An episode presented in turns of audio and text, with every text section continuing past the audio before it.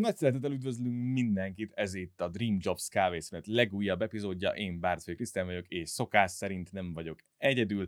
Kulcsár Zsolt ül itt velem virtuálisan a kis kávészünetünkben, az Integral Vision CEO-ja, és fogunk beszélgetni egy nagyon-nagyon érdekes dologról a szokásosak mellett, amit már megszoktatok az elmúlt pár hétben, hiszen Zsolt megosztott velem egy pár olyan kis infót, amivel egy kicsit megfűszerezzük majd a beszélgetést itt az adás előtt. Köszönöm, hogy eljöttél az adásba. Köszönöm szépen a meghívást, sziasztok, üdvözlök mindenkit!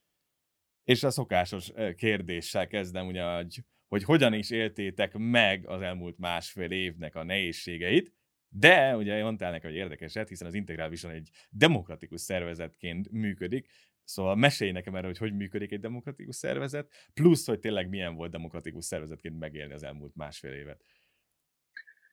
Talán előjáróban érdemes azt leszögezni, hogy mi egy webes szolgáltató cég vagyunk, sok ügyféllel, fejlesztéssel foglalkozunk, és üzemeltetéssel, hazai és nemzetközi piacra. A demokratikus kereteket azt gyakorlatilag ilyen iteratívan alakítottuk ki, eleve egy agilis cégkultúra volt kezdetektől jellemző ránk, és aztán egy idővel egyre inkább ráfókuszáltunk azokra a kérdésekre, ami globálisan a működést tudja erősíteni. Egész konkrétan az egyik fő szokásunk az az, hogy 2 hetente tartunk egy olyan napot, amikor leállunk egy egész napra, és akkor zárjuk a projekt sprinteket, és délután van egy olyan alkalom, amikor a javaslatként be lehet hozni minden olyan jellegű témát, amihez a csapatnak a véleménye szükséges, vagy ne talán, ha működés befolyásolja, vagy új projekt, vagy olyan dolog, ami mindenkinek az életére kihat, akkor azt közösen döntjük el, hogyha nincs ellenvetés, akkor kerül be a közös megállapodott keretek közé. Uh-huh.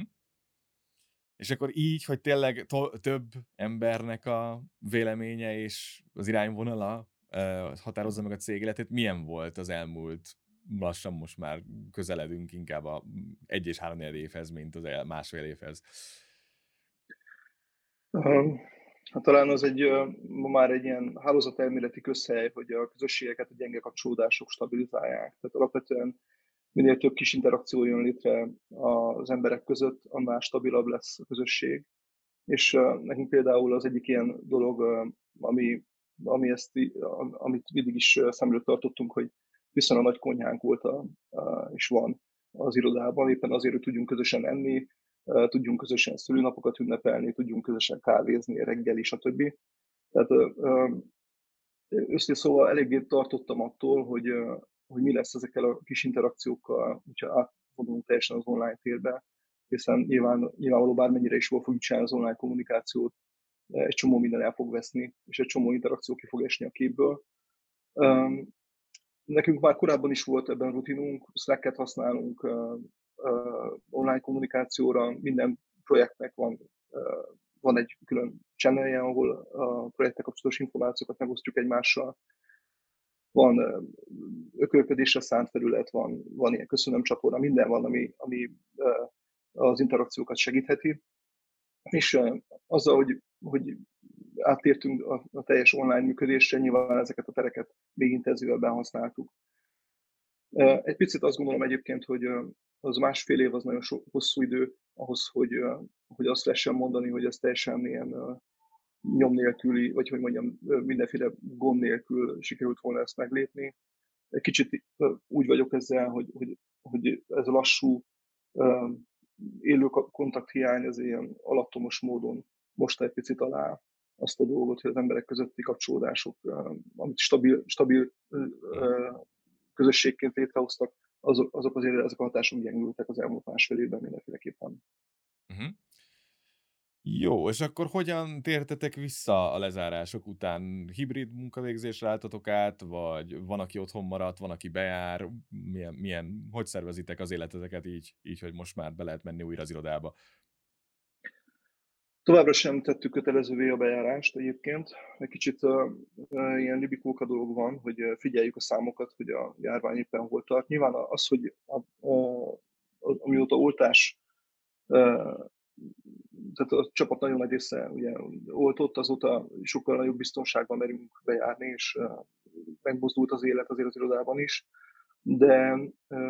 de azt a gyakoriságot nem értük el, mint korábban, ami volt, és nem is próbálunk, ha is mondjam, nincs erre megalkotott policing, szerintem azt nem is fogjuk visszahozni már, hanem inkább azt a stratégiát próbáljuk követni, amit korábban is követtünk még a Covid előtti időkben, hogy olyan munkafeltételeket próbálunk az irodában kialakítani, és olyan eseményeket, olyan dolgokat, ami miatt érezzék ugye a kollégánk, hogy be akarnak jönni.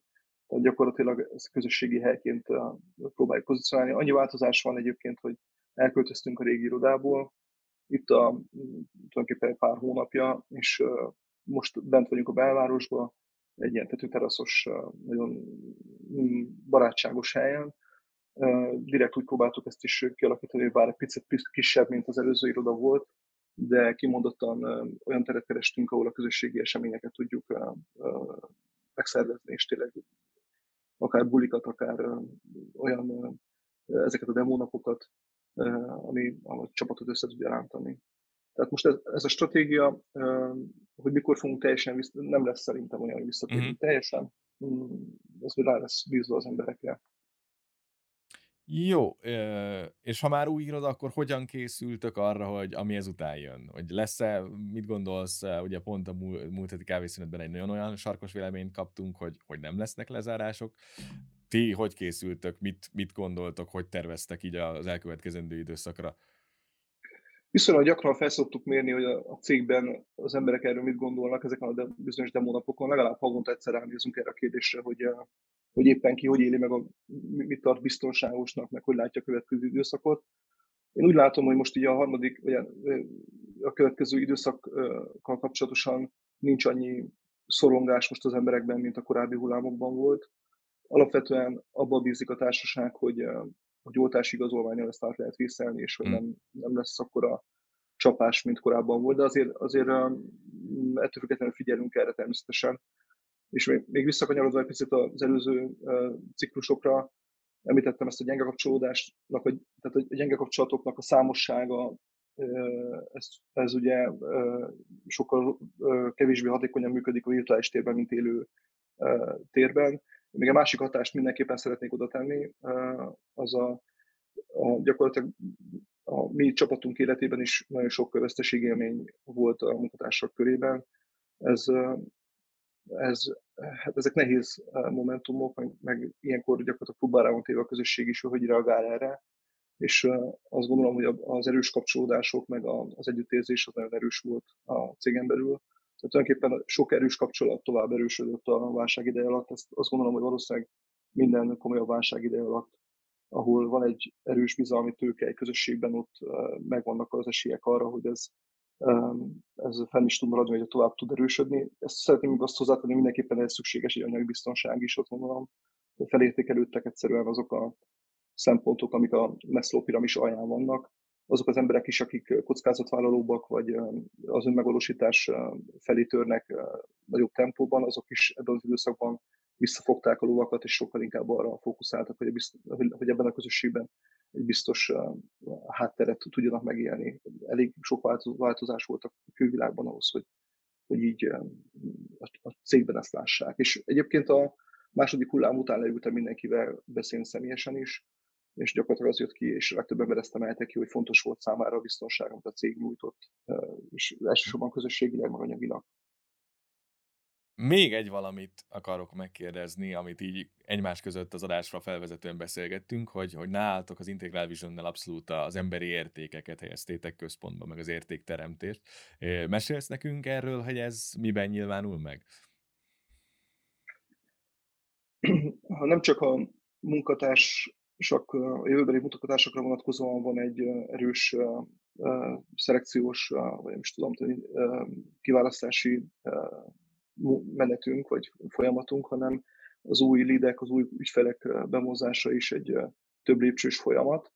És az úgy szokott lenni, hogy aki az üzletfejlesztéssel foglalkozik nálunk, hogy az accountok, akik az ajánlatadásból vesznek részt, van egy ilyen kvalifikációs mozzanat, ahol gyakorlatilag azt nézzük, hogy az, aki megkeresett bennünket, Egyrészt vizsgáljuk azt, hogy az üzleti terv, amivel jön, az milyen lábakon áll, tehát mennyire lehet hinni abba, hogy amit kitűzött célként, az működik. Tehát nem úgy fogjuk fel ezt a dolgot, hogy belevágunk, hiszen az ő kockázata, és akkor majd legfennebb az ő bukása lesz, ha nem sikerül üzletileg, hanem elég kritikusan azt várjuk el, hogy hinni tudjunk abban, hogy amit hoznak, az valóban sikerre vihető. A másik szempont, amit minden esetben nézzünk, hogy az ember, aki a túloldalon van, azzal, hogy lehet együttműködni, keressük az aknákat, hogy zsarnok lesz-e belőle a további későbbiekben esetleg, vagy lesz egy olyan erőntelen pozíció, beszél olyan erőntelen pozícióból akár, ami lehet, hogy most nem látszik, de később kiszűrhető lehet abban, hogy mondjuk úgy fog viszonyulni, hogy a hatalmi pozícióból próbálja lenyomni rajtunk valamit. Ezek elég jó támpontjaink vannak, amikből tudunk következtetni ezzel vonatkozóan, és nyilván azt is vizsgáljuk, hogy az a témakör, amivel hozzánk jöttek, az a maga téma, az abban van-e érdeklődés, tehát mondjuk olyan iparágat képvisel, amiben a munkatársaink szeretnének elmélyülni, tehát ezt nagyjából tudjuk, hogy ki miben motivált, és társadalmi szinten képvisel értéket. Lehet-e hinni benne, hogy az jó. Oké. Jön a Szeretető Munkahelyek konferenciánk novemberben, amire még lehet a cégeknek regisztrálni ugye egészen 30-áig, és így meg szeretném kérdezni még ezt így zárásként, hogyha egy mondatban kéne összefoglalnod, mi teszi Szeretető Munkahelyé az Integral Visiont, nem feltétlenül egy mondatban, szóval ha bővíteni akarod, akkor nyugodtan.